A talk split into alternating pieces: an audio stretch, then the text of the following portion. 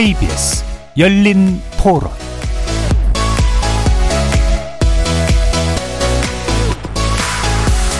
안녕하십니까. KBS 열린 토론 정준희입니다. 저도 뭐 곧 이제 60세 넘어가는데 옛날에는 뭐 60세 넘어도 노인이라고 하지만 지금 아닌 것 같아요. 또 경제 활동을 계속하고 적자 해결이 안 되면 결국 다음 세대한테 그 빚을 떠는 거기 때문에 방법이 없다고 봅니다. 다른 공공기관 중에도 적자가 나는 부분이 많은데 굳이 지하철을 먼저 이렇게 건드린다는 거는 또 더더군다나 약자층을 더 소외시키는 거라고 생각을 하거든요. 일반 성인들의 요금을 올리거나 약자층을 보호하고 하는 것이 더 맞지 않을까 생각을 합니다. 나이 들었다고 해서 뭐 공짜로 타고 다니면 되겠습니까? 저는 벌써 70이 넘었어요. 그 나이를 올리는 거에 대해서는 찬성하는 쪽이에요. 한꺼번에 짜 올리는 것보다는 단계적으로 낫게도 않게도 한 3년에 걸쳐서 70세로 한다. 무임승차를 없애서 노인분들이 덜 돌아다니시고 하면 사실 사회적 비용이 더 커질 수 있다고 생각하거든요. 다른 식으로 많이 안 돌아다니시게 되면 우울증이 온다던가 건강이 악화돼서 병원비가 더 많이 든다던가 하는 다른 지원책을 생각을 해야지 이 무임승차를 없앨까 말까 를 논의하는 거는 좋은 방법은 아닌 것 같아요. 거리에서 만나본 시민들의 목소리 어떻게 들으셨습니까? 만 65세 이상 승차자의 지하철 무임승차 제도를 놓고 연초부터 정부와 지자체가 논쟁을 벌이고 있습니다. 지자체는 노인 무임승차로 발생하는 막대한 손실을 정부가 메워줘야 한다고 주장하는 반면 정부는 경영 합리화가 우선이라고 맞서고 있는데요. 이런 가운데 대구시가 무임승차 연령을 자체적으로 70세로 높이겠다는 방안을 들고 나와서 노인 연령 기준 상향 논의가 다시 점화되었습니다. 노인 연령 기준 상향은 비단 지하철 무임승차뿐 아니라 연금, 정년 연장 등 복지 전 분야에 맞물려 있는 만큼 신중하게 접근해야 할 문제일 텐데요. 잠시 후 네 분의 전문가와 함께 노인 연령 기준 상향 관련 쟁점 살펴보는 시간 갖도록 하겠습니다. KBS 열린 토론 지금부터 출발합니다. 살아 있습니다. 토론이 살아 있습니다. 살아있는 토론, KBS 열린 토론. 토론은 라디오가 진짜입니다. 진짜 토론, KBS 열린 토론. 오늘 토론 함께 해주실 네 분의 전문가 소개해 드리겠습니다. 김진수 연세대 사회복지학과 교수 나오셨습니다. 네, 안녕하세요. 석재은 한림대 사회복지학과 교수 잘해 주셨습니다. 네, 안녕하세요. 이태석 KDI 선임연구위원 함께 해주셨습니다. 네, 안녕하십니까. 임춘식 전국 노인복지단체 연합회장 함께 하셨습니다. 반갑습니다. 자, 지금 일단 문제가 되고 있는 곳이 이제 서울 그리고 대구인데요. 어, 서울교통공사가 매년 약 1조 원의 적자를 기록하고 있다고 하는데 어, 오세훈 시장은 이 적자의 30%가 무임승차 때문이다라고 주장하고 있습니다. 어, 이게 이제 이 정도로 두고 이제 주요 요인이라고 볼 것인가 말 것인가. 어쨌든 논쟁을 이제 점화시킨 주된 이유이기 때문에 한 번씩들 이 부분에 대한 견해를 들어보도록 하겠습니다. 김진수 교수님부터. 우선 뭐 적자가 나는데 요인이 있는 건 맞는 것 같아요. 네. 2018년에 한 5천억 정도가 요인이 됐다. 근데 2020년에는 확 늘어서 한 8천억이다. 네. 이 숫자가 정확하다고 얘기할 수는 없지만 일단 부담이 되는 것만은 사실이다라고 음. 보여집니다. 근데 사실 뭐 철도 아니라 고궁도 있고 뭐 미술관도 있고 여러 가지가 많은데 네. 또 기초연금 같은 경우는 뭐 10조가 넘는데 이게 이렇게 이슈가 될 네. 거냐라는 논의는 좀 더 해봐야 될 얘기인 것 같긴 합니다. 예, 뭐 부담 요인이라고 말할 수는 있겠지만 이게 비단 여기만의 문제이겠느냐? 네, 그렇습니다. 자, 석재은 교수님도 말씀 주시죠.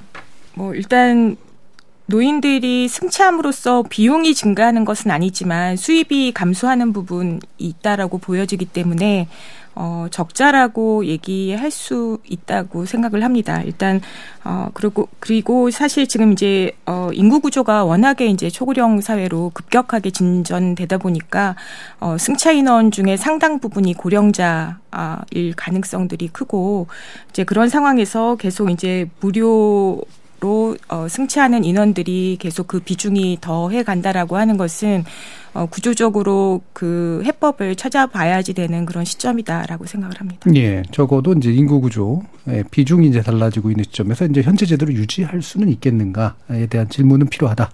자 이태석 의원님. 예, 저도 그 어, 상실 수입이라는 측면에서는 어, 무임차 제도가 상당한 비용을 창출하고 있긴 하는데요.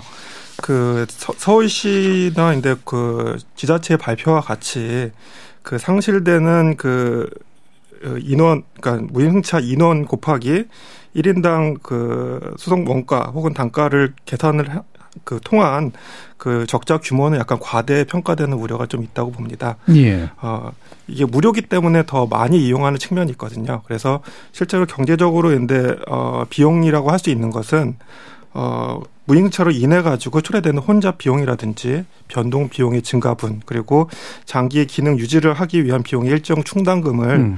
측정하는 것이 바람직한데 음. 그와 같이 좀 정밀한 측정을 통하, 통해서 우리가 부담하는 비용을 어, 좀 어, 소통을 해야지만이 합리적인 어떤 의사결정이 가능할 것으로 봅니다. 예, 그 과학적이고 뭔가 근거가 충분한 어떤 수치로 일단 제기된 것 같지는 않다. 다만 이제 고려할 필요는 있겠다라는 의견까지 들어주셨고요. 임춘식 회장님 말씀 들어보죠. 예, 노인들은 속칭 경제적으로 빈곤하다고 하잖아요. 예. 이동권은 사람들의 기본권이기 때문에 음. 사회적 배분과 투자가 나는 국가 차원에서 반드시 이행돼야 한다고 생각합니다. 예. 기본적으로 그러니까 이동할 수 있는 권리, 기본권. 하지만 또 이제 빈곤 계층이 이제 노인층에게 집중될 수 있는 가능성이 높기 때문에 이 두 부분은 어떻게 국가가 함께 해결할 것인가라는 문제 고민이 필요하다. 자 이렇게 네 분의 이제 요, 여기에 관련된 의견을 좀 들어봤고요. 실제로 뭐 이 무임승차 관련된 논의는 출발점이긴 하지만 이 전푸제를 포괄할 수 있는 건 아니라서 그걸 해결할 방향들은 2부에서 좀 구체적으로 좀 논의를 해보고 일부에서는 이제 노인 연령 기준 문제를 좀 어, 집중적으로 이야기해 보려고 하는데요. 아, 이것에 이제 뭐 해결 방안으로 물론 제시되고 있긴 합니다만 노인 연령 기준은 그래도 상향해야 되지 않겠느냐라고 하는 이제 그런 논의들로 지금 진행되고 있습니다. 이 부분에 대해서 이태석 위원님부터 얘기 좀 주시죠. 예, 저는 근데 장기적인 관점에서 노인 연령을 조정해야 되는 불가피성에 대해서는 다 동의를 한다고 봅니다. 예. 다만 어느 정도의 속도로 속도로 이제 조정하는가에 대해서는 여러 가지 논란이 있다고 보는데요. 이와 관련돼서는 어떤 어 세대적인 관점에서 서로가 조금씩 양보하는 관점이 중요하다고 봅니다. 예. 물론 지금 혜택을 얻고 계신 분들은 계속 유지하는 게 당연히 좋죠. 그래서 어 우리가 조사 결과를 본다 그러면 한 20% 혹은 25% 정도의 어 지금 현재 그 혜택을 받고 있는 분만이 어떤 조정 가능성을 염두에 두고 계시고 대다수의 분들은 현재 제도를 유지하는 것을 선호하시거든요. 하지만 중장기적으로 봤을 때는 어, 이러한 어, 노인 연령을 유지하는 것은 지속 가능하지 않기 때문에 어, 노인의 이동권이라든지 어떤 어, 노인들의 어, 어, 적절한 어, 복지의 서비스를 지속적으로 유지하기 위해서는 상황 변화라든지 재정 여건을 감안해서 점진적으로 조정할 수 있는 방안에 대한 것을 만들어야 되는 것이고 그와 관련돼서는 어, 조금 더 과학적인 근거 하에서 어떠한 속도로서 조정할 것인가에 관한 장기적인 어, 계획을 마련하고 관련된 논의를 좀 진행하는 것이 바람직하다고 생각이 됩니다. 예. 그럼 지금 지, 일부 지자체 결정이나 이런 거는 좀 다소 성급한 면이 좀 있다라고 보시는 건가요? 그렇죠. 그러니까는 예. 어, 64세 분과 65세 분의 입장을 본다 그러면 음. 65세인 분들은 지금 혜택을 누리지 않습니까? 근데 만약에 65세 기준을 70세로 바뀌었다 그러면은 지금 64세인 분들은 5년 이상을 기다리셔야 되는 그렇죠. 것이죠. 네. 한 살의 차이인데도 불구하고 어, 이와 같이 많은 격차가 있다 그런다 그러면 그 어떤 형평성 문제라는 것도 제기가 되고요. 어떤 제도의 합리성과 함께 제도의 안정성도 중요한 것이거든요. 그렇기 네. 때문에 어 미리 예고를 하고 음. 70세로 올리겠다라 그러면 언제부터 시작해 가지고 어느 정도의 속도로서 올리는가 이런 것들을 제시하는 것이 음. 어그 중간 단계 내에서 과도기적 입장 내에서 약간 기득권에 대한 그, 그 희생을 하시는 분들의 어떤 어, 공감을 어, 끌어낼 수 있는 것이, 것이라고 생각이 됩니다. 예. 예. 기본적으로 이제 점진적이고 예측 가능한 형태를 좀 주문을 하셨는데, 임춘식 회장님 이 부분 의견 주실까요? 모의승차를 공꽃이라는 개념으로 접근하면은 참 위험하다. 예. 사실 에, 노인기는 나이로 따지는 것도 어렵다. 음. 에, 노화 현상이라든가 신체적, 정서적 모든 그 사회적 환경을 포함해서 에, 나이로 저 명명하는 것은 에, 바람직하지 않다. 음. 그리고 유엔에서도 세계 각국이 거의 65세로 노인을 구분하고 있거든요. 예. 그런데 그렇지만은 우리나라 같은 경우는 이러한 논란이 일게 된 것은 에, 정치적인 그 포퓰리즘 때문에 다른 거 아니냐 저는 음. 그렇게 판단합니다. 예. 그러면 뭐 좀 더 다른 두 분의 의견을 좀 더 들어볼 텐데 이제 결국은 어, 어느 정도의 점진성이 좀 필요하다 또는 아예 그냥 현재 기준이 필요하다 어, 여러 가지 의견은 있을 수 있긴 합니다만 기본적으로 이제 변화는 필요하다라고 보시는지 쪽으로 한번 좀 더 의견을 물어볼게요. 예, 어떠십니까, 김지수 교수? 아, 이제 만약에 65세에서 70세 이상으로 예. 늘린다 그러면 아마 70세 이상의 노인들한테는 변화가 없는 거죠. 음. 수요나 네. 이런 거에. 그럼 65세에서 70세까지의 분들은 상당 부분 지하철이나 전철 이용하는 거를 줄일 수밖에 없을 거예요. 네. 특히나 우리 노인 빈곤율이 높은 상태에서. 그러면 재정 수입 증가로 연결되냐? 음. 그래 보이진 않을 겁니다. 그죠? 똑같이 네. 돈을 내고 계속 탁지는 않을 테니까. 그렇죠. 우선 그런 방향에서 이 방향이 맞겠느냐를 판단해 보면 수요가 변하지 않는다는 걸 전제 조건으로 하는 건 위험하다. 음. 그럼 무슨 소리냐? 태어나는 건 순서가 있는 게 맞는데 돌아가시는 건 순서가 안 맞고 건강도 틀리다. 그러니까, 네. 여, 그러니까 연령으로 제한을 하는 거에 너무 지금 집중을 하고 있다는 거죠. 예. 그러니까 선진국에서는 연령으로 제한하고자 하는 그런 목적이 있어요. 뭐냐면 연금 수급 연령이 네. 시작이 되기 때문에 음. 그때부터는 연금을 받으니까 이때부터 이렇게 한다. 또 연금 액수가 작으면 그 사람들에 대해서 한다는데 우리는 사실 그런 근거가 없이 하는 거거든요. 예. 그러니까 이거는 점차적인 어떠한 문제도 있겠지만 기준에 약점이 있다라고 음. 봐야 될 것 같아요. 예. 예. 그러니까 적어도 이제 대중교통에 관련된 무임승차에 관련된 문제에 있어서 네. 예, 그 부분에 있어서 이제 이 연령 기준을 위아래로 조정하는 그런 방식이 정말 근본적으로 문제 해결에 도움이 되느냐. 그렇습니다. 예, 다른 노인복지 정책은 이제 차치하고라도. 네. 예, 석재은 교수님. 문제는 사회 경제적인 어쨌든 어 이 변화가 같이 이제 그 노인들이 좀 더 길게 일할 수 있고 건강한 만큼 뭔가 사회 참여를 활발히 할 수 있고 이런 부분들이 이제 뒷받침되지 않은 상태에서 연령을 높일 수 있느냐라는 거에 대한 이제 우리가 좀 어, 논의가 필요한 거지. 일단은 신체적인 건강이나 이런 측면에서 보면은 어, 난 충분히 활동할 수 있고 나를 이제 노인으로 이렇게 어 이렇게 매김해가지고 뭔가 이제 의존적인 인구 이런 대상화 시키는 것에 대해서 거부감을 이제 가지고 있는 것 같아요. 그래서 노인이라는 인구에 우리가 더 씌워진 약간 이제 어떻게 보면 뉴트럴하지 않고 부정적인 이미지 이런 부분들에 대해서 좀 거두고 생각을 한다라고 하면 어 저는 이제 지금 현재 우리가 65세에서 70세 이상 이라고 얘기되는 뭐 바로 70세로 이제 우리가 연령을 어, 급격 히 상향 조정할 수는 없지만 지금 상황에서는 충분히 노인 연령 기준의 상향을 논의할 때다. 어 여러 가지 어 사회 경제적인 변화 조건을 조금 더 이제 그 뭐죠 이렇게 우리가 어 만들어야 되는 부분들은 있지만 어 여러 가지 건강이나 어 사회 참여나 이런 측면에서 봤을 때 어 노인이라는 정의를 우리가 조금 어 연령을 높여야 되는 부분들을 논의할 수 있을 때다.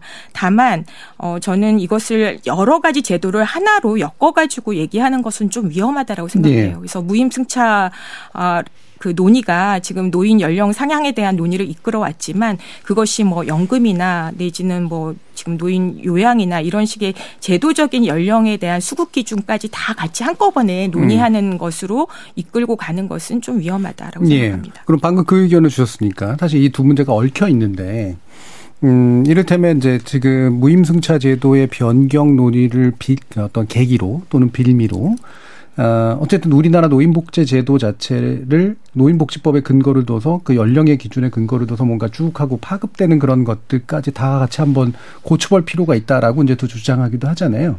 어, 교수님께서는 이걸 아예 분리해서 보는 게 맞다라고 생각하시는 건지 아니면 이왕이면 연동해서 같이 처리하는 게 맞다라고 생각하시는지.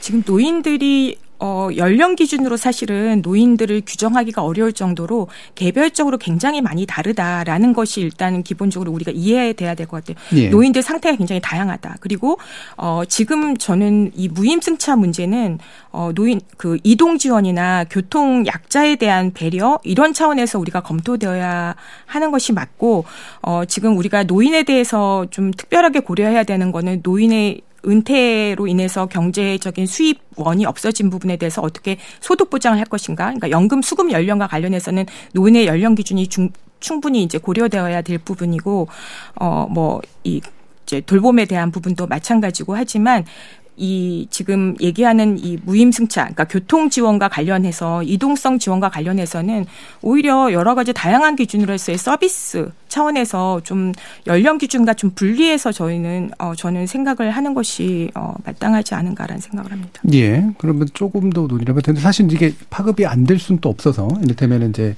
그 어떤 법령하고 시행령하고 또 연결돼 있는 그런 부분도 좀 있긴 있잖아요. 그래서 한번 이 일단 노인 연령 기준이란 좀 큰 어떤 것으로 먼저 좀 얘기를 좀 해봤으면 좋겠는데 이태석 어, 위원님께서는 현재 그 뭐 점진적이 됐건 어쨌든 됐간에 노인복지법상의 기준으로 이제 잡고 있는 이 노인 연령에 관련된 것은 좀 더 시급하게 논의할 필요는 있다라고 보시는지 한번 얘기 듣주시죠. 그 저도 석재원 교수님과 마찬가지로 노인 기준이라는 게 획일적으로 다 음. 정의되는 것은 아니라고 보는데 우리나라 지금 현재 법제도를 본다 그러면은 노인 연령을 규정하고 있는 기본법은 노인복지법이고요. 예. 어, 노인복지법 제26조에서 경로 우대 할인을 규정하고 있어요. 음. 그리고 이 규정은 어, 법적 권고 사항이고 임의 규정입니다.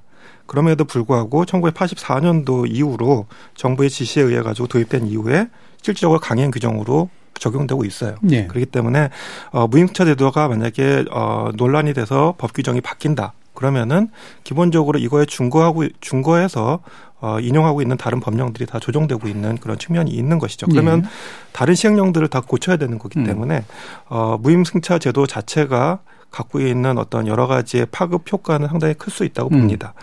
그리고 제가 좀 강조드리고 싶은 것은 어 우리나라와 어 우리나라의 어떤 인구 구조의 변화는 상당히 다른 나라와 매우 다르다고 말씀드릴 수가 있- 있거든요.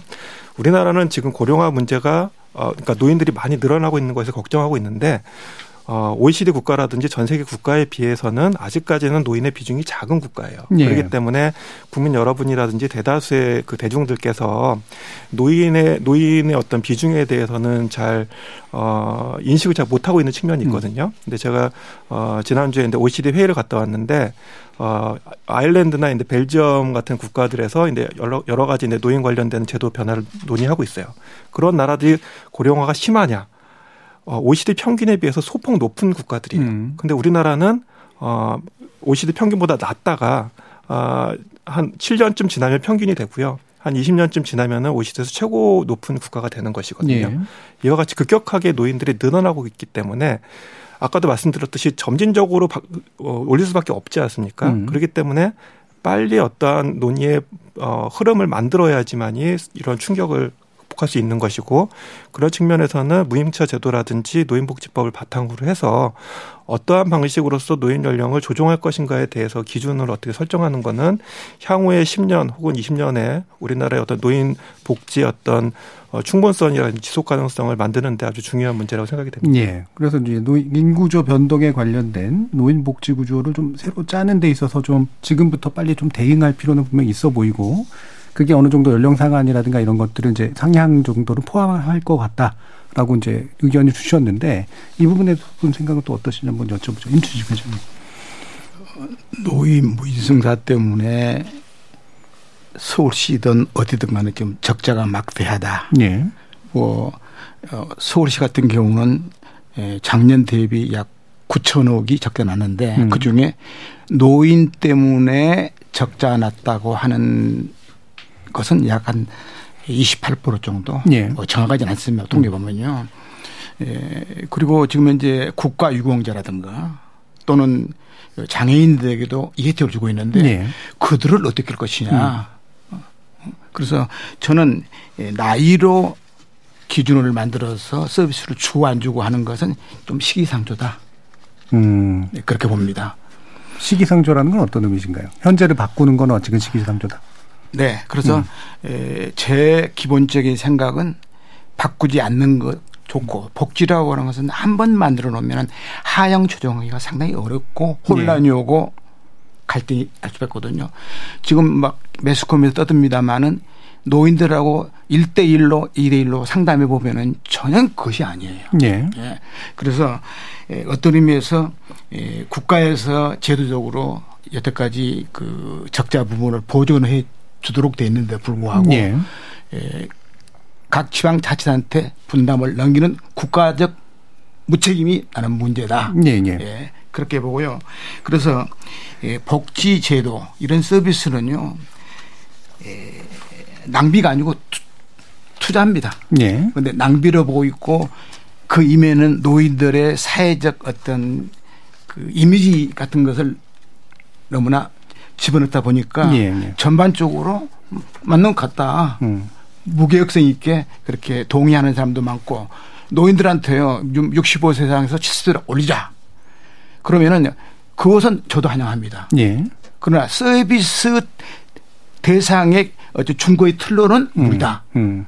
다시 말한다면은 에, 노인들한테 물어봤어요. 오늘도 내가 물어봤는데 10명 중에 8명이 반대를 해요. 그 이유가 뭐냐?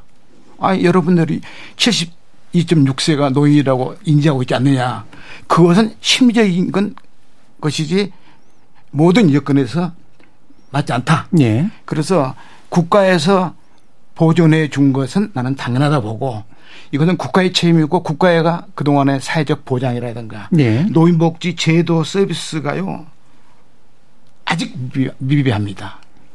그래서 에, 지금 에, 오세훈 서울시장이 먼저 하두를 던졌는데 이분도 국가에서 보시, 에, 보존해 주게 되면은 올릴 필요 없다까지 이야기를 그런 이미지를 줬거든요. 예, 예. 그래서 올리고 안 올릴 것은 뭐 사회적 합의를 봐야 된다. 아, 그러는데 다 남의 일이에요. 노인 당사자라고의 그 대화를 통해서 그 심정을 분석해 보게 되면은 에, 전혀 동의하지 않는다. 음. 저는 그런 것을 에, 많이 보고 느꼈다. 예.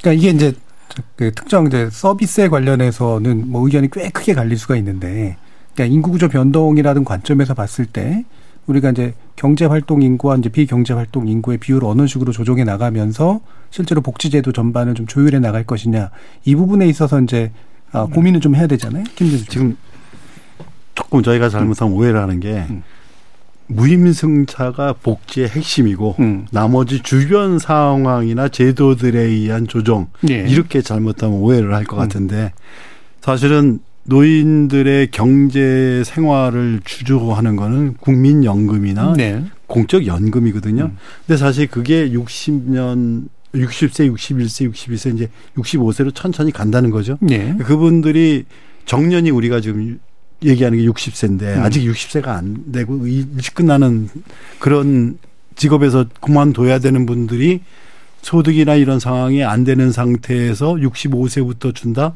이 부분도 그러면 결국은 연금이나 이런 것들이 먼저 해결이 돼야 되는 거고 예. 앞으로 그것이 해결될 거다라고 하는 측면에서 그때 무임승차를 어떻게 보지?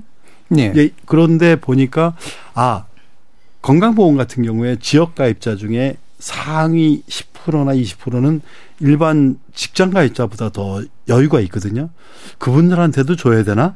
그래서 이런 것들부터 우리가 이제 조화롭게 만들어야 되지 않겠냐. 그러니까 된다 안 된다의 문제보다 여유가 있는 분들한테도 해줘야 되느냐 안 해줘야 되느냐. 그리고 단계적으로 제도가 성숙되면서 여기에 맞춰서 우리가 이러한 그 무임승차에 대한 거를 같이 변환하게 맞춰 조화롭게 하는 게 좋지 않겠냐. 예. 이 논의가 조금 약한 것 같아요. 그 예. 이유가 저희가 그 분위기가 조금 안 좋은 것 같습니다. 음. 국가하고 지자체가 마치 이걸 갖고 무슨 큰 싸움이나 난 것처럼 얘기를 한다든지 예. 또좀 실망스러운 게 저희가 그 지하철 탔을 때 처음에 철도나 이 노조들의 그 강경한 태도 뭐 마치 노인들 때문에 적자가 발생하는 것 같이 이렇게 포스터 쓰고 그랬거든요. 예. 예. 이런 태도들 이게 그러니까 결국 논란을 일으키는 태도였지 이거를 해결하자고 하는 태도는 아닌 것 같아요. 예. 여기에서 출발을 하다 보니까 마치 이것이 모든 이 문제의 중심에 있는 것처럼 보여지게 된 거라는 거죠. 예. 조금 저희가 전체 큰 사회복지 틀에서 보면서 아 이걸 해결하기 위해서는 이런 거라든지 이걸 보완하기 위해서는 이런 거라든지 이런 논의가 좀 필요하지 않았는가. 예. 그런 쪽으로 저희가 접근을 하면 좋겠다 이런 얘기를 드리죠. 예. 어, 그래서 이게 이제 그 뭐 건드려질 필요는 있으나 잘못 건드려질 면이 좀 있는 것 같아서요. 다시 그러면 이제 좀 큰 그림으로부터 이제 다시 내려가 보면 어떨까 싶은데, 어, 이태, 이태석 그 위원님께서 보시기에 우리나라 노인복지제도와 인구구조 변동 관련해서 좀 큰 그림이 어디부터 이렇게 건드려지면 이게 전반적으로 좀, 좀 파급이 좀 좋은 그림으로 그리는 방향으로 갈 수 있을지. 예. 그러니까 서로가 소통을 많이 해야 된다고 봐요. 예. 저는 그, 어, 지하철 공사에서 그 비용을 산정하는 방식에 대해서도 약간 아까 말씀드렸듯이 네. 어 과도하게 산정을 하기 때문에 비판이 큰 것이거든요. 음. 그러니까는 합리적인 근거 하에서 그러니까 우리가 어 기존의 그 적자 산정 방식에 대해서 여러 가지 그 반론들이 있지 않습니까? 그거에 대해서 피드백을 반영을 해서 음. 어 무료로 무료로서 과대 이용하는 측면이 있으니까 그거에 대한 그 의견을 반영해서 조정을 하는 것이 필요하고요. 어 그리고 노인분들 입장에서도 어 노인 무임차 연령 관련돼서 연령을 소폭 조정한다는 것이 어 노인 복지에 대한 어떤 그 과도한 어 변화라고는 저는 생각하지가 않아요. 예. 그러니까 기존에 받고 계시는 분들한테 그걸 뺏는 건 아니거든요. 기존에 어 새로 추가되시는 분들한테 1, 2년 정도 더 조금 더 늦게 시작하고 하도록 제도를 변경하면서 점진적으로 조정하겠다라는 어떤 제안이기 때문에 어 그런 측면에서 본다 그러면 서로가 저는 조율할 수 있다라는 생각이 듭니다. 예. 그렇기 때문에 어 조금 더 더 합리적인 방식 하에서 내가 내가 부담하고 있는 어떤 기득권에 대한 어 양보와 그리고 사회적으로 어 어, 초래되는 어떤 비용에 대한 합리적인 어떤 그 공감 이런 것들을 바탕이 돼야지 논의가 진정이 되는 것인데 서로 자기의 기준을 가지고 논란을 그러니까 주장을 한다 그러면 접점이 나타나는 것이 아니죠. 예, 예. 예, 그래서 서로가 상대방에 대한 견해를 좀 인정을 해서 그거에 관 그거를 어 반영해서 자기의 견해를 수정하는 그런 방식이 저는 중요한 어 핵심이라고 봅니다. 예.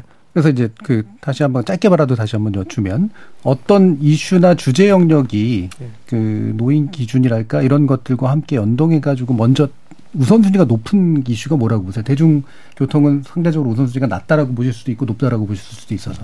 음, 저는 다 같이 봐야 된다고 다 봅니다. 다 같이. 봐야 되는 거고 그게 어 같이 연동이 되는 것이거든요. 예. 그래서 물론 연금이 가장 중요하죠. 음. 그러니까 연금이 가장 어 사회적 비용이 큰 것이고 어 기득권의 상실이 큰 부분입니다. 그렇기 때문에 연금이 가장 중요하신 중요한 것인데 그렇다고 해서 어, 무임차 문제라든지 정년 문제가 작은 것은 아니거든요. 예. 서로가 엮여지는 거기 때문에 어 저는 어 다 함께 논의할 수 있다고 봅니다. 예. 예. 그래서 연금 그리고 정년 문제 그리고 무임승차 문제 우선순위를 나눌 수는 있지만 그래도 함께 논의될 수밖에 없다. 석재현 교수님.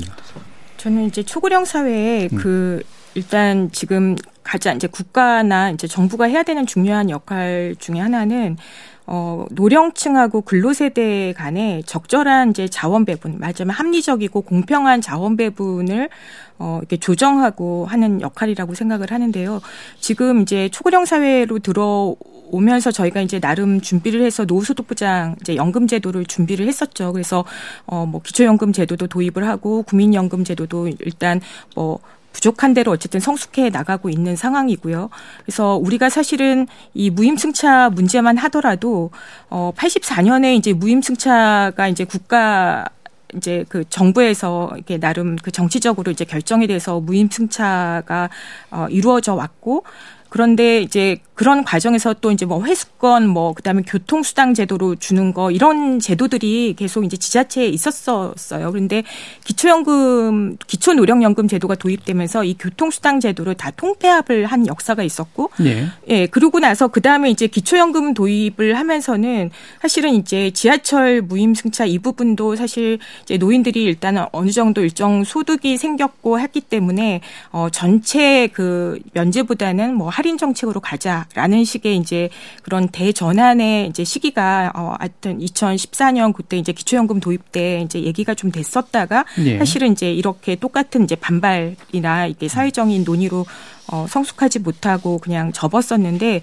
저는 일단은 지금 노인 인구가 굉장히 인구 우리 전체 인구에서 차지하는 비중이 높아지고 그다음에 어, 노인들의 소비 지출이 우리 사회를 또 이렇게 돌리는 굉장히 중요한 이제 소득원이 될 수 수입원이 될 수 있기 때문에 전체적으로 저는 이 노인들이 일단 연금을 통해서 일정 소득을 확보를 하고 그 소득을 가지고 일정 소비를 하고 하는 식의 이제 무, 이제 이 교통 이원 교통 그 이용을 어, 포함해가지고요. 그런 방식으로 이제 가는 것이 바람직하고, 어, 그런 차원에서 이제 무임승차를 그대로 이제 소득 보장의 연장선에서 하는 것보다는 좀, 어, 교통복지 차원에서 내지는 교통 서비스 차원에서 이동지원 서비스 차원에서 별도의 카테고리로 좀 고민을 해보는 것이 필요하지 않는가라는 생각을 하는 겁니다. 예. 결국에 국민연구가 기초연금으로 일정 소득, 노후 소득을 보장해주고 그 안에서 기타 이제 무임이라 그 승차 문제라든가 이런 것들을 해결하는 패러다임 프레임이 이제 제일 중요해 보인다. 이렇게 네, 이제 보셨어요. 네. 자, 김진수 교수님 어떠세요? 이런 노인복지 정책 관련해서. 아, 참 뭐가 우선정적으로 돼야 되느냐에 대한 음. 거는 좀 의견들이 다를 수 있는데 예. 지금 기초연금을 줬는데 그러니까 그거 차비 쓸 수 있지 않냐. 그럴 수도 있는 사람도 있고 전혀 그렇지 못할 분들도 계실 거예요. 그죠? 예. 그거 갖고 먹고 살기도 바쁜데. 음. 근데 우리가 이제 역으로 생각하면 이놈의 연령이 뭐냐라는 거예요. 예. 연령은 사실 소득 기준도 아니고 예. 그렇다고 건강 기준도 될 수 없고 음. 그 다음에 남은 수명 사실 기준도 아닐 수 있지 않습니까? 예. 이걸 가지고 자꾸 얘기를 하는 것보다 만약에 우리가 지금 지금 65세 이상인 분은 계속 무임승차하고 앞으로 이제 65세가 되는 사람은 앞으로 70세에서 왔습니다. 무슨 권리를 65세 이상인 사람들은 그렇게 계속해서 혜택을 네. 받고 그렇지 않은 사람도 5년이나 기다려야 되느냐의 형평성 금방이 지적될 겁니다. 음. 우리가 거꾸로 이렇게 할 수 있죠. 아 전혀 지하철 요금을 내지 않아도 되실 분들이 노인분 중에 상위 20% 정도는 된다. 음. 그럼 그분들을 뭐라 양보하세요. 음. 그분들한테는 주지 않고 오히려 64세인데 65세에 올라오면서 공적 부조는 거의 넘어섰지만 좀 어려우신 분들은 그분들한테는 무임승차를 드릴게요. 근데 이 행정적으로 이게 문제일 거라고 보통 예. 얘기를 하거든요. 왜냐하면 소득이 알아야 될 거 아닙니까? 근데 이게 이제 우리가 보면 사회 수장이라는 제도가 연령 갖고 그동안 해온 이유는 소득 파악을 할 수 없기 때문에 그랬는데 이제는 우리가 워낙 이제 정보 사회로 전환이 완전히 되면서 이 문제가 해결됐고 행정 비용이 굉장히 적게 듭니다. 예. 그러니까 이제는 그렇게 할 수 있다는 거죠. 그러니까 오히려 65세 이상에서 전원이 다 무임승차를 하던 거를 상위 20%나 40%까지는 오히려 이분들은 이제 유임으로 하고 예. 그다음에 64세 새로 들어오시는 분들에 대해서는 하위를 중심으로 그분들한테 무임 승차를 하게 하고 음. 이것이 전환되면서 아까 석정 교수님이 얘기하신 대로 이런 국민연금이나 여러 가지 제도들과 어울리면서 예. 서로 역할을 서로 마주할 수 있게 이렇게 해서 조화를 만드는 게 낫지 않겠냐. 음. 사실 그런 논의가 좀 있으면 좋겠다라는 거예요. 예. 예. 그러니까 굳이 단순화하자면 이제 그 연령 자체는 소득 내지 빈곤의 기준이 될 수가 없을 것이다라고 이제 보시는 거고. 그렇습니다. 되도록이면 예. 후자 그러니까 예. 빈곤 수준이나 이 부분을 맞춰서 이제 복지 제도를 뭐 다소간 선별적으로 이제 운영하는 게 맞다라고 보시는 입장이신 것 같아요. 이게 과거에는 사회복지를 자녀적 개념이라고 그랬어요. 예. 그러니까 가난한 사람만 먹여 살린다. 그러다가 이게 발전하면서 보편적 개념이다. 누구한테 네. 다 주는 거다. 그 보편적 개념에서 또 좀 달라지는 게 음. 각자의 개별적인 상황에 맞춰주자. 그게 선별적이라는 네. 말을 쓰는데, 그러니까 자녀적 개념과 선별적 개념은 좀 다르다. 다르다. 예. 이제 좀더 음. 발전한 개념이로. 이른바 이제 맞춤형이다. 그렇습니다. 쪽에 더 맞다. 예. 그렇게 봐야 된다는 예. 거죠. 자, 임치직 회장님은 어떤 의견이십니까? 40년 동안 무료 이용을 하다가 갑자기 최근 들어 예, 각 지방자치단체라든가 정치권에서 논란을 일으키고 있잖아요. 지금 여기서 어, 논의된 그 패널들의 이야기도 다 맞는 이야기입니다. 예. 음. 저는 근시적인 방법과 장기적인 방법으로 한번 구분해 보고 싶어요. 예. 왜냐하면은요, 이 노인들의 보편적 복지하고 일반 성인들의 보편적 복지하고의 상황은 다릅니다. 음. 근데 왜 유독 노인들만 챙기느냐 음. 이런 이야기가 거론되고 있잖아요. 예. 나는 국가에서 노인들을 챙겨야 하다 봅니다. 사회적 어른이고 국가와 민족으로 여태까지 자기 치를 못하면서 희생한 장군인들이고 그래서 국가의 보훈 차원에서 보편적 복지로 계속 에, 그 유지했으면 좋겠다 하는 음. 것이 제 에, 생각이고요. 예. 이러한 축소로 갔을 경우에 나타난 노인 복지의 제반 시스템이 거의 흔들리게 됩니다. 예. 음, 예를 들어서 고궁이라든가 박물관 같은 건 무료거든요. 그럼 거기도 70세로 한다. 뭐, 그, 노령 기여금도 65세부터거든요. 그것도 70세로 한다. 뭐, 연금, 퇴직, 모든 기관이 합의하기가 어려운 상황이 오기 때문에 예. 예, 갑자기 한 것보다도 좀 염두에 두어서 더 스타트하면서 2025년이나 6년에 초고령 사회가 올 때까지는 현 이 제도를 가지고 가는 것이 사회적 합, 또 그 어떤 여러 가지 여건에 크게 도움이 될 것이다. 예. 저는 그렇게 생각을 합니다. 예. 그러니까 일단은 현행 유지를 하면서 향후 한 몇 년 후쯤의 시점을 보고 그때 어떻게 바꿀 것인가의 문제를 지금 논의하자. 예, 지금부터 논의하자 그 말이에요. 예. 알겠습니다. 근데 금년 4월부터 뭐 예. 6월부터 한다고 그러는데 그것은 너무나 성급하고 졸속적인 판단이 아니냐. 저는 예. 그렇게 문제 제기를 하고 싶다 그 말입니다. 알겠습니다. 자, 일부 논의를 통해서 일단 현재까지 진행됐던 어, 무임승차 관련된 논란들의 어떤 의견의 결들을 좀 한번 좀 짚어봤고요. 이어지는 2부에서 이제 구체적인 대안을 어떤 식으로 마련할 것인가의 문제로 한번 이야기를 진행해 보도록 하죠. 여러분은 지금 KBS 열린 토론과 함께하고 계십니다. 토론이 세상을 바꿀 수는 없습니다. 하지만 토론 없이 바꿀 수 있는 세상은 어디에도 없습니다.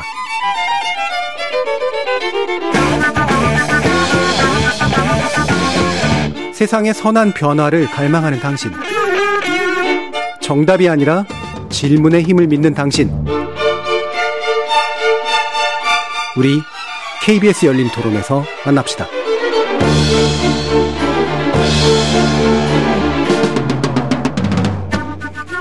KBS 열린 토론 2부 임춘식 전국 노인복지단체 연합회장 그리고 이태석 KDI 선임연구위원 석재은 한림대 사회복지학과 교수 김진수 연세대 사회복지학과 교수 이 네 분과 함께 논의를 진행하고 있는데요. 자 원래는 일부에서 좀 짚어보려고 했습니다만 약간 못했는데 요거는 한번 짚어보고 이제 아까 논의 연장해서 실제적인 방안에 대해서 얘기했으면 좋겠는데 이태석 위원님 같은 경우에는 어쨌든 노인연령 상향 문제를 지금 논의해서 하는 게 노인복지제도의 어떤 개선 그리고 뭐 뭐랄까요 튼튼함을 만드는 데 있어도 필요하다라고 보시는 입장이신 것 같아요. 그 부분에 대한 의견 간단히 일단 좀 들어보죠. 예. 그 저도 아까 그 아까 임주식 회장님께서 말씀하신 것 같이 그 사회에 기여한 어르신들에 대해서 저희가 이제 그 경제활동하는 입장에서 인구들이 근데 여러 가지 혜택을 드리는 거에 대해서는 저도 동의를 합니다. 네. 다만 저희가 이제 감내할 수 있는 수준에 대한 논- 논란에 대해서 좀 말씀드리고 싶은 음. 건데요. 어, 무임승차 제도가 이제 1984년도에 도입, 도입이 됐는데 1985년도에 노인의 비중이 전체 인구의 5%밖에 안 됐거든요. 음. 근데 지금 현재 한 20%가 되는 것이고요. 어, 한 2060, 60년, 70년 되면은 절반이 65세 이상이 되는 것이죠. 그래서 우리가 어, 어르신들에 대해서 어, 사회에 대한 기여에 대한 어떤 보답으로 어, 드릴 수, 어, 혜택을 드리는 거에 대해서는 어, 많은 분들이 공감할 수 있을 것임에도 불구하고 지속 가능하지가 않다는 것이 문제가 되는 것이고요.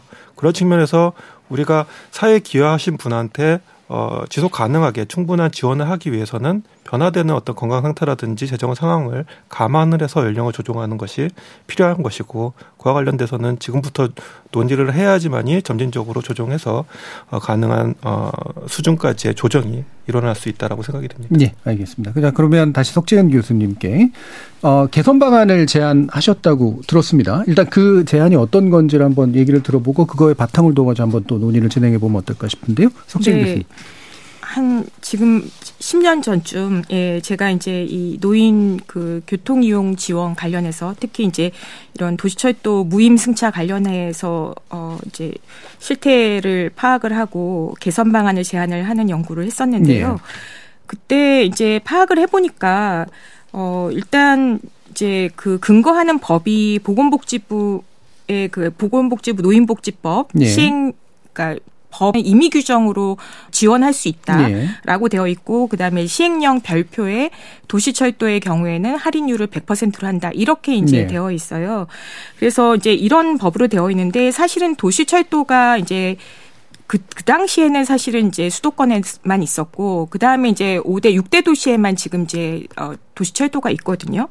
그러니까 그렇게 보면은 사실은 이것이 그 국가적, 전국적인 차원에서 도시철도의 할인율을 어, 이제 규정하고 전국적으로 이제 규제하고 법으로 만드는 것 자체가 좀 무리가 있는 것이죠. 그러니까, 어, 어느 그 저희가 이제 외국의 제도들을 쭉 살펴봤을 때도 사실은 다 그 교통 정책 같은 경우는 도시 단위로 교통 정책이나 지원에 대한 정책이 설계되고 있었고요. 그래서 이제 노인복지법 시행령의 별표에 있는 이 할인율에 대한 부분을 어 저는 오히려 삭제하는 것이 낫겠다라고 생각을 했었고 예. 그다음에 그 당시에 이제 어, 좀 그 연령을 일단은 이제 그때 기초연금 도입을 앞두고 있었기 때문에 기초연금이 도입이 되면 어, 일단 연령을 이제 70세까지 한 3년에 1세씩 그 상향 조정할 수 있겠다. 예. 어, 아마 그렇게 되었으면은 이제 뭐 그 당시에 그렇게 됐다라고 하면은 아마 뭐 2000 뭐 한 20 몇 년이죠. 2000 한 30년 경에 이제 음. 70세까지 되는 그런 스케줄로 제안을 했었던 것 같고요. 어, 그리고 동시에 그 면제가 아니라 할인율로 가자라는 어, 제안을 했습니다. 예. 그러니까 일단 소득 보장 은 일단 연금을 통해 가지고 하기 때문에 어 아동과 같은 수준으로 50% 할인 을 하는 것을 제안을 했었고요. 여러 가지를 검토했지만 이제 그게 이제 나름 여러 가지 효과도 있고 어 그리고 이제 할인율에 대해서 중앙 정부하고 지자체가 비용 부담의 책임이 같이 있다라고 음. 봤습니다. 왜냐하면 일단은 사실은 우리가 뭐 지자체 재정 자립도가 사실 굉장히 낮기 때문에 어차피 그 지방 재정의 그 적자를 중앙이 보존해 주는 그런 구조를 가지고 있어요. 그래서 그렇지만 이것이 이제 전적으로 중앙 정부가 어그 부담해야 되는 것은 아니고 포괄적인 이런 계약에 의해서 일정 부분을 중앙 정부가 부담을 하고 그다음에 전반적인 책임은 지자체가 운용사로서 책임을 지는 이제 그런 구조가 맞겠다라고 제안을 했었습니다. 예. 그래서 이제 근거가 되는 이 시행령에서 할인율을 이제 정해놨기 때문에 생기는 문제가 있으니까 이건 일단 근거 규정을 삭제하고 어 대신 점진적으로 연령을 상한해서 할인율 수준으로 50% 정도로 하향하고 그 비용에 대해서는 이제 중앙 정부하고 지방 정부가 분담하는 형식으로 하자. 이런 기본 안을 지금 얘기해 주셨는데요. 이 부분에 대한 견해를 한번 여쭤보도록 하죠. 임춘영 회장님. 다 타당성이 있는 견해입니다. 예. 그러나 현실적인 사회 환경이라든가 이제 정치권의 어떤 분위기라든가 예. 예, 그리고 지금 이제 그 경제적으로 상당히 국가가 어려운 시기이기 때문에 이런 문제가 된 것 같은데 예. 예, 노인복지법에는 65세 이상이라 하기 때문에 보건복지법에서 그저께 그 발표를 했습니다. 65세를 70세로 옮겨도 법적인 하자가 없다 그랬습니다. 예. 그건 맞는 것 같아요. 예.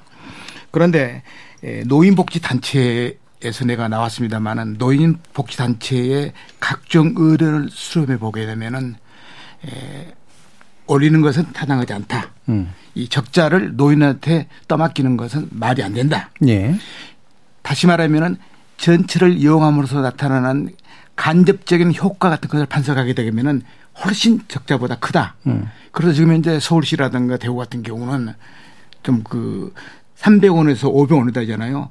일반인을 대상으로 싸기, 싸기 때문에 예, 가격을 올리되 노인들한테는 그 현상대로 유지해 주는 것이 여러 측면에서 더 효과적일 것이다. 예. 저는 그렇게 봅니다. 예, 알겠습니다. 기본적으로 이제 당분간 어쨌든 아, 변화를 좀 유보하는 게 좋다라고 보시는 그렇죠. 쪽인 것 같아요.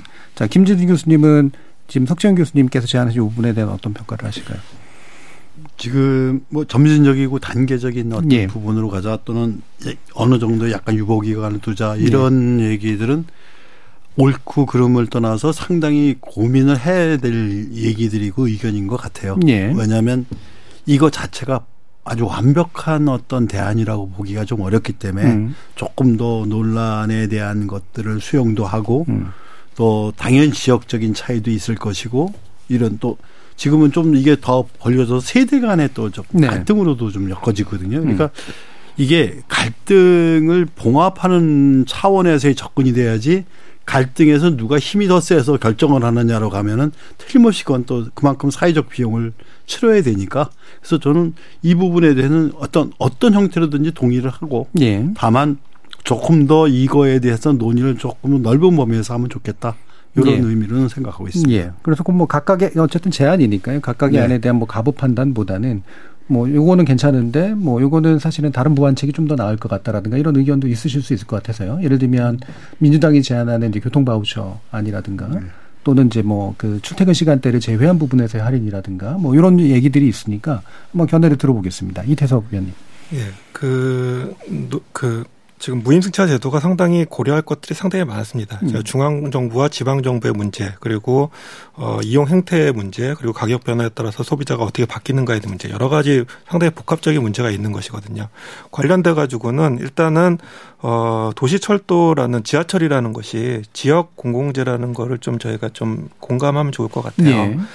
우리가 이제 수도권 집중 문제가 매우 크지 않습니까? 서울이라든지 지금 수도권으로 많이 오고 있는데 우리가 부지불식 간에 어, 수도권에 대한 보조가 상당히 큰 거예요. 음. 어, 무임승차 제도가 근데 지하철에 대한 그, 그 보조지 않습니까?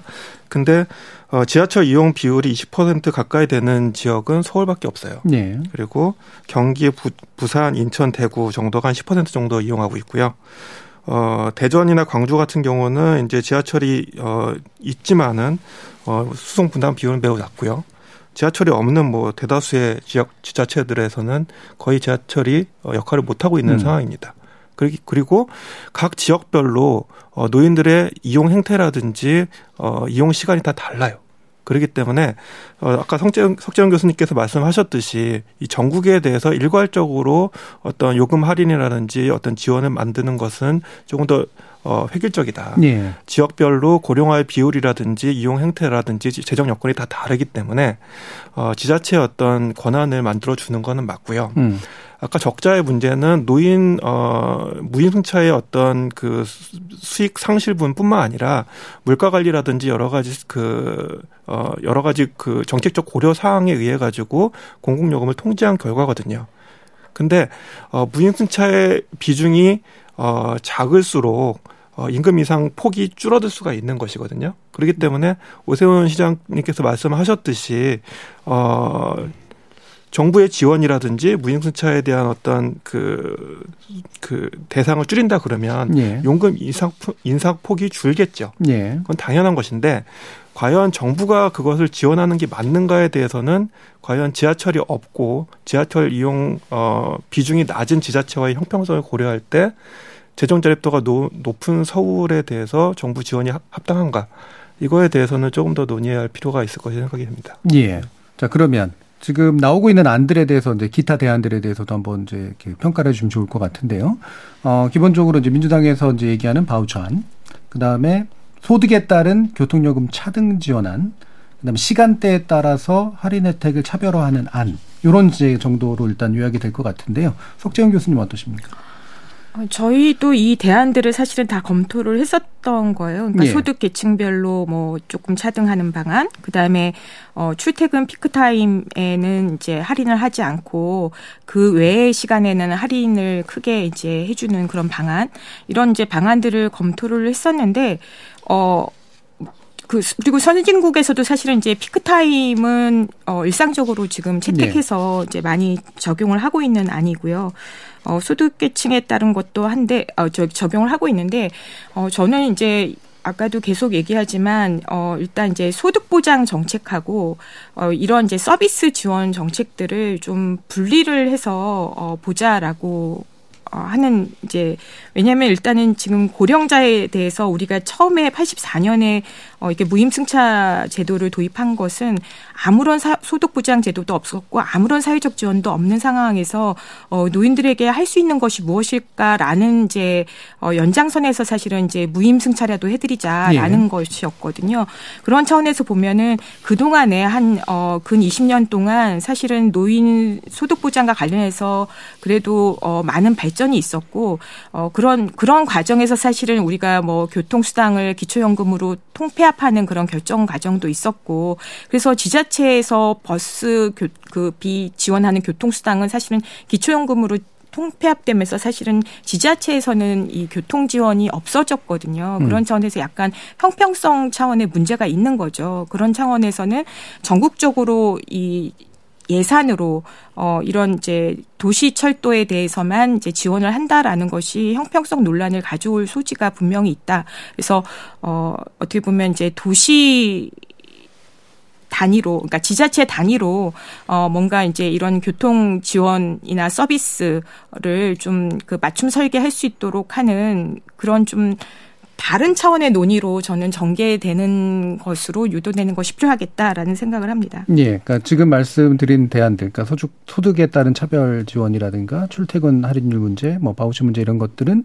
지역 정부에서, 그러니까 지방 정부에서 스스로의 어떤 복지 정책을 만들면서 했으면 좋겠다. 네, 네. 굳이 네. 이제 필요하다라고 만약에 네, 본다면. 네. 예, 그래서 근본 원칙은 좀 아까 말씀하신 것에 가깝게 하는 게 좋겠다. 자, 이런 대안들에서 김준희 교수님. 조금 그 다른 것들은 많이 동감을 하는데 그런 부분에서 좀 아쉬운 게 있어요. 예. 어, 지금 자꾸 기초연금이 모든 걸 해결할 것 같은 얘기를 하는데 예. 너무 작은 거예요. 음. 만약에 독일 같은 경우는 기존 소득의 한 60% 수준으로 연금을 지급해도 철도나 버스나 노인들에 대해서 할인을 하거든요. 예. 이런 네덜란드 같은 경우도 약간 낮지만 노령연금을 지급하면서도 또 할인을 한단 말이에요. 네. 근데 우리 수준에서 형평성이 어, 없다는 이유, 낮다는 이유로 무임승차를 줄일 거냐라고 하기에는 아직은 상황이 음. 그렇게까지 여유가 있어 보이지가 않는다는 건데 네. 우리가 좀 이렇게 생각을 해봤으면 좋겠어요. 만약에 지역에 따른 이제 편차 문제가 있으면 농어촌은 당연히 도시에 비해서 기본적으로 인프라가 안 돼 있다는 건 이미 네. 우리 다 얘기를 했던 거고 또 실제적으로 뭐 그 수도권 이런 데도 역세권하고 아닌 경우에 그 차이라든지 이런 것들은 당연히 있습니다. 네. 근데 이게 오히려 심한 거는 뭐냐면 건강보험의 의료기관입니다. 음. 우리가 금방 예를 들 수 있는 게 도시에는 대병원이 있고 엄청나게 큰 의료시설들이 있는데 어느 시골에는 무의촌이란 말이죠. 네.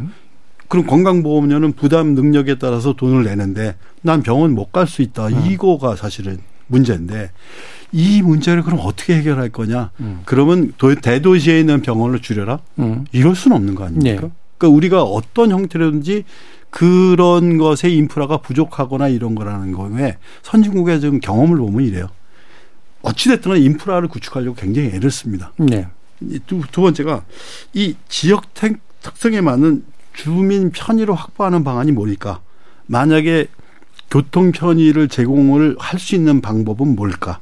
그러니까 지하철이 없다는 이유로 해서 한다면 다른 지방 도시 버스 뭐 이런 네. 거를 만든다든지 또는 그, 그 중에 하나가 사실은 바우처입니다. 네. 이런 다양한 것이 지역에 맞게 만들어서 그걸로 보충을 하는 역할을 하게 해야지 음.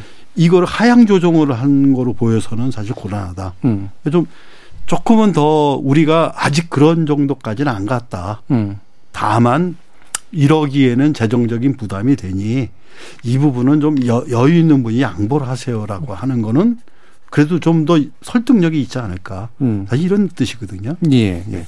그래서 어쨌든 소득에 의한 아까도 주장해 주셨 것처럼 그것들을 좀 더 고민하는 건 맞는 것 같은데 문제는 현재 이제 우리나라의 노인 빈곤율이 굉장히 좀 높은 편이기 때문에 그 부분만 가지고 문제를 해결가 안 될 테니까 사회 인프라 차이가 나는 부분을 어떻게 보정해 줄 것이냐에 대한 바우처 논의를 포함한 것들이 좀 필요한 것 같다. 예, 예. 그렇습니다. 자, 임, 임 회장님 말씀 도 들어보죠. 전부 다 옳은 이야기입니다. 예. 네, 그렇게 가야 되겠죠. 예. 그러나 아까 되겠지만은 이 문제가 지금 시기상조다. 예. 분위기가 넉넉지 않다. 그래서 대한노인회 같은 경우에는 지금 현재 그 의견을 모았는데 그대로 가자. 예. 만약에 상황 조정하게 되면 이것은 노인 학대다. 음. 아, 그렇게까지 그 성화를 하고 있다고 말이거든요. 예. 근데 지하철 지역에서 제가 부산하고 대전하고 강주하고 모니터를 해봤습니다. 예. 서울 공화이기 때문에 서울 하는 대로 자기들은 보고 있겠다 그러더라고요. 음, 음. 말하면 거기서는 물론 적자나기 때문에 지방부에서 보조를 하겠지만은 음. 할만하다는 것은 난 이해를 들었어요. 예. 서울은 인구가 많다 보니까 포이 크거든요. 이번에 만약에 400권 지하철을 요금 올린다고 한다면은 지금 9천억의 적자가 3분지 2로 1로 줄어듭니다. 예. 그러면 상대적으로 3천억이라고 하는 3천억 좀 안 되면 노인도 상대적으로 한 20% 정도는 줄어들 것이다. 음. 예, 그래서 예, 대구라든가 서울특별시가 재정 자립도가 가장 전국에서 우수한 지역인데도 불구하고 이런 논란한 것에 대해서는 저는 동의는 못한다. 음. 예를 들어서요. 예, 버스 지하철 없는 버스만 다니는 지역에 같은 전남 무안 신안 같은 데는요. 노인들에게 일반 버스비를 50% 해줍니다. 예. 어? 지방자치에서 얼마든지 제도를 만들어서 할 수가 있는데도 불구하고 이걸 가지고 중앙 정부의 눈치를 보고 그런 것은 나는 아닐 것 같다. 예. 예를 들어서요. 대구에서 버스까지 무료로 하겠다 그랬거든요. 예. 지하철을 70으로 하고 음. 그래도 1년에 200억이 들어간다고 그랬어요. 예. 예. 차라리 200억 쓰지 말고 버스는 새로 만들지 말고 제대로 예. 말지 말고 불평은 있지만은 그대로 놔두고 지하철에다 투자하게 되면은 땡땡이 되지 않겠느냐. 예. 저는 그렇게 봅니다. 예. 그래서 에, 자꾸 노인을 비하하고 노인 복지에 대한 안충 작용으로서 나타난 여러 가지 등등의 문제. 그런데 그러한 복지적 서비스의 노인 복지 기반이 우리나라는 너무 미비하고 예. 예를 들어서요. 어? 기초요령금 금년에 올라서 윤석열 대통령이 선거 때 1년에 40만 원 주겠다. 근데 지금 올해 좀 올라가지고 32만 5천 원 정도 돼요. 예. 음. 이걸 가지고 노인들의 소득 보장을 해줬다라고 하는 것은 다른 나라에 비하면은 코끼리의 비스켓이다. 예. 예. 그래서 이러한 제도적 앙치를 좀 확고히 하면서 논의하면서 문자 그대로 초고령 사회에 도입했을 때부터라도 시간을 갖고 우리가 영검토해서요 합의점을 찾고 또 어떤 공론화를 시켜가지고 세대 간의 갈등도 없게 만드는 여러 가지 기법을 아마 지혜롭게 짰으면 좋겠다. 예. 저는 그것을 제안하고 싶어요. 알겠습니다. 자, 그러면 이제 시간이 많이 남진 않아서요. 요게 또 중점이니까 요거는 물론 두 분의 이야기는 듣긴 들었습니다만 아, 기본적으로 이런 이제 무임승차 제도 내지 할인 제도라든가 이런 교통권에 관련된 것들을 노인들께 보장해 주는 데 있어서 어, 발생하는 어떤 재정적 부담을 어떤 방식으로 분담시키는 것이 맞느냐에 대한 견해를 한번 여쭤볼게요. 아, 중앙정부가 상당 부분 해결해야 된다라고 보시는 입장도 있고 적절한 분담률을 얘기하시는 분도 있고 지방정부가 기본적으로 이거는 구획해야 되는 일이다라고 보시는 분도 있으실 것 같아서요. 김진수 교수님 어떠십니까? 이게 지금 저희가 뭐라고 얘기해도 국가는 국가대로 지자체는 지자체대로 다들 저쪽에서 넣어줘야 난 예. 우리가 아니다라고 얘기하는 사실 어떤 면에서는 갈등 구조로 자꾸 가고 있다는 거죠. 예. 근데 그동안에 우리가 그 국민기초 생활보장법이라든지 뭐 여러 가지 복지제도에서 정부가 뭐 서울 같으면 50대 50 예. 또는 지방 같으면 80대 20 이런 식으로 해왔어요. 음. 근데 이것만 유독이 아니라고 얘기하는 거가 굳이 이런 식으로 꼭 갈등이 먼저 돼야 되겠는가? 음. 왜냐하면 그동안에 해온 가, 간행적인 계속 약간씩의 차이는 있지만 해왔거든요. 예. 이것만은 안 돼라는 거는 조금 어떤 면에서는 우리가 이렇게 입장을 밝혀야지 우리가 유리해. 음. 이런 태도 아닐까라는 좀 아쉬움이 있습니다. 예. 그래서 조금만 더 이런 거는 지자체와 정부 그다음에 그 이 교통공사들 이렇게 합쳐서 음. 물 밑에서 노인을 논의를 하고 음. 어떤 해결책을 찾아야지 이걸 언론에다 얘기해서 뭔가 이런 것들이 갈등 구조로 가서 뭔가 해결하려고 이 방법에 좀 문제가 있고 이미 우리는 경험이 사실이 있거든요. 네. 그러니까 그거의 기준을 잘 찾으면 좋을 것 같습니다. 음. 그러니까 문제 해결을 위해서 논의하는 게 아니라 갈등, 싸움하는 구조로 자꾸 만들어진다. 사실 이제 저, 그렇습니다. 저격을 했잖아요. 중앙 정부 뭐 하고 있냐고 하니까. 또 예. 중앙 정부는 우리 그럴 돈 없어. 라고 얘기하는 식으로 가게 된 거죠.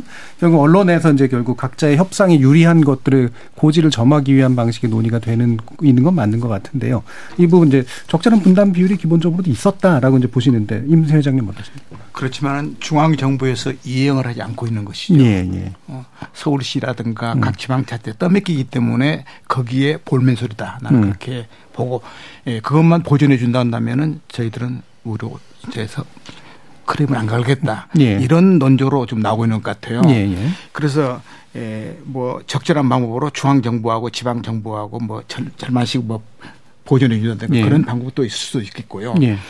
예, 그 다음에는 에, 이양 무료로 이용할 수 있는 그 노인들의 이야기는 이야기는 어차피 지하철 빈칸으로 다니고 다니는데 밥상에서 숟가락 하나 오늘 뿐인데 노인을 이렇게 비하하면서 이런 문제 가지고 자기들한테 그렇게 신경 건들게 하느냐 예, 예. 이런 이야기도 있어요. 예, 예. 근데 제가 보기에는요, 일반 회사 같으면은 1년에 그 정도의 적자가 난다면은 부도고 회사가 없어지겠죠. 그러나 자구청 노력해서 회사를 살린 기업도 있듯이 예, 예. 운영체에서 노력하게 되면 여러 가지 기법으로 적자를 최소화할 수 있는 것도 있다. 예. 그러니까 운영의 어떤 묘, 그 다음에 경영의 합리화를 예, 가져보자. 중앙 정부가 어느 정도 해왔어야 되는데 안 해온 거 있으니까 그 부분을 일단 하면은 현재 현 상태를 유지하는 것도 그렇게 어려운 일은 아닌 것 같다. 자, 두 분 견해를 듣긴 했습니다만 짧게라도 들어보도록 하죠. 이태석 위원님. 예, 제가 아까 말씀드렸듯이 근데 도시철도는 수도권 및 광역시에서만 운영되는 지역 교통수단이고 어, 지역적인 어떤 어, 혜택을 줍니다. 그러니까 우리가 근데 뭐 지하철 노선 관련돼 가지고 막 첨예하게 네. 건설을 요청하지 않습니까? 음. 뭐 GTS라든지 여러 그렇죠. 가지 건설을 요청을 하는데 그에 따른 혜택과 부담이 같이 있는 것이거든요. 음. 그래서 도시철도라든 도시철로 건설을 하면은 주변 부동산 가격이 상승하고 지하철 버스 환승이 서- 서비스가 원활하게 이행 어, 활용 그러니까 활용도가 높아지지 않습니까? 네. 그렇기 때문에 지역의 혜택이 있으니까 지역이 부담을 더 하는 것이 음. 어, 합리적이라고 생각이 되고요. 예. 다만 중앙 정부도 어 전체적인 어떤 지방 정부의 효율화를 위해서 지원할 필요가 있겠죠. 음. 그 관련돼서는 아까 그 회장님께서 말씀하셨듯이 어떤 경영의 합리화에 대해서 인센티브 차원에서의 네. 어떤 지원이 더 나- 나올 수도 있고요. 음. 지역별 현황에 따라 가지고 연령 조정이라든지 어 혼잡 시간대 어떤 임금 부여와 같이 어떤 제도의 합리화가 음. 지방에서 선행적이 됐을 때 그와 관련돼서 어 중앙 정부에서 지원을 추가적으로 함으로써 그와 같은 제도 개선 효과를 조금 더 더 크게 할 수 있는 그런 측면에서의 어떤 중앙 정부의 역할은 기대할 수가 있는데 예.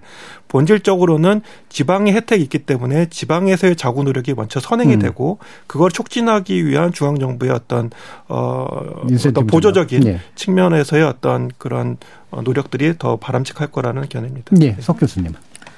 네, 그러니까 중앙 정부는 어쨌든 그 전체적으로는 그 이동권 지원, 교통복지와 관련한 어 일정 부분에 어쨌든 정책적 책임이 있고요. 거기에 따른 재정 분담에 대한 책임도 어 있다라고 생각을 합니다. 그렇지만 지금 현재 이제 수도권 지금 이 전철과 관련된 지하철과 관련된 이 무임 승차에 대한 비용의 전부가 중앙 정부가 책임져야 되는 몫은 아니라고 보고요. 예. 포괄적인 그 좀 협상에 의해서 어 지자체와 분담할 필요는 있겠다라는 정도로 말씀드릴 수 있고 아까 이제 김진수 교수님 말씀하셨지만 어 일단 이제 뭐 그 이동권 지원이라는 게 지금 그 교통복지라는 게 굉장히 지자체마다 다양하게 설계할 수 있다. 아예 예. 인프라가 없는 곳에서는 여러 가지 그 이 교통 수단과 관련된 뭐 지원이나 내지는 좀 여러 가지 그 다양한 방법의 교통 수단에 대한 지원이 필요하기 때문에 단순히 이제 그 돈으로만 환원되지 않는 서비스나 어 인프라에 대한 고려가 지자체마다 다르게 마련될 수 있을 것 같다. 아, 있어야 되겠다라는 생각을 하고요. 그 얘기를 아까 저도 사실은 드렸던 예, 겁니다. 알겠습니다. 자, 이제 마무리할 시간인데요. 어, 지금까지 뭐 사실은 강조해주고 싶으신 부분들이 굉장히 많이 있겠습니다만 현재 논의 구조가 좀 어떻게 갔으면 좋겠다. 그래서 이 부분만은 놓치지 말고 좀 진행했으면 좋겠다라는 그런 마지막 어, 마무리 의견을 들어볼 텐데요. 한 30초에서 1분 사이로 한번 들어보도록 하겠습니다. 먼저 임 회장님 말씀 주실까요? 이론적으로는 전부 다 옳은 이야기입니다. 예. 그러나 예, 갑작스러운 변화에 상당히 노인들이 음. 충격을 받고 있다. 마음의 여유를 갖고 차근차근 단계적으로 어, 실행을 개선했으면 좋겠다는 이야기입니다. 예. 예, 그래서 그 시점은 예를 들어서 2006년, 26년에 초고령사라고 할때 음. 20%될 때 그때까지 연구해서 그때부터 제도를 한번 예, 바, 바꿔보는 방법도 한번 음. 우리가 연구 과제로 만들어 보자. 예. 저는 그렇게 생각합니다. 네. 석재현 교수님 말씀 들어보죠. 네, 아까 이제 어 이게 굉장히 여러 가지 갈등 구조를 어 이제 파생시키는 그런 논의로 이어지는 건 바람직하지 않다라는 논의의 그, 주- 그 말씀에 동감을 하고요.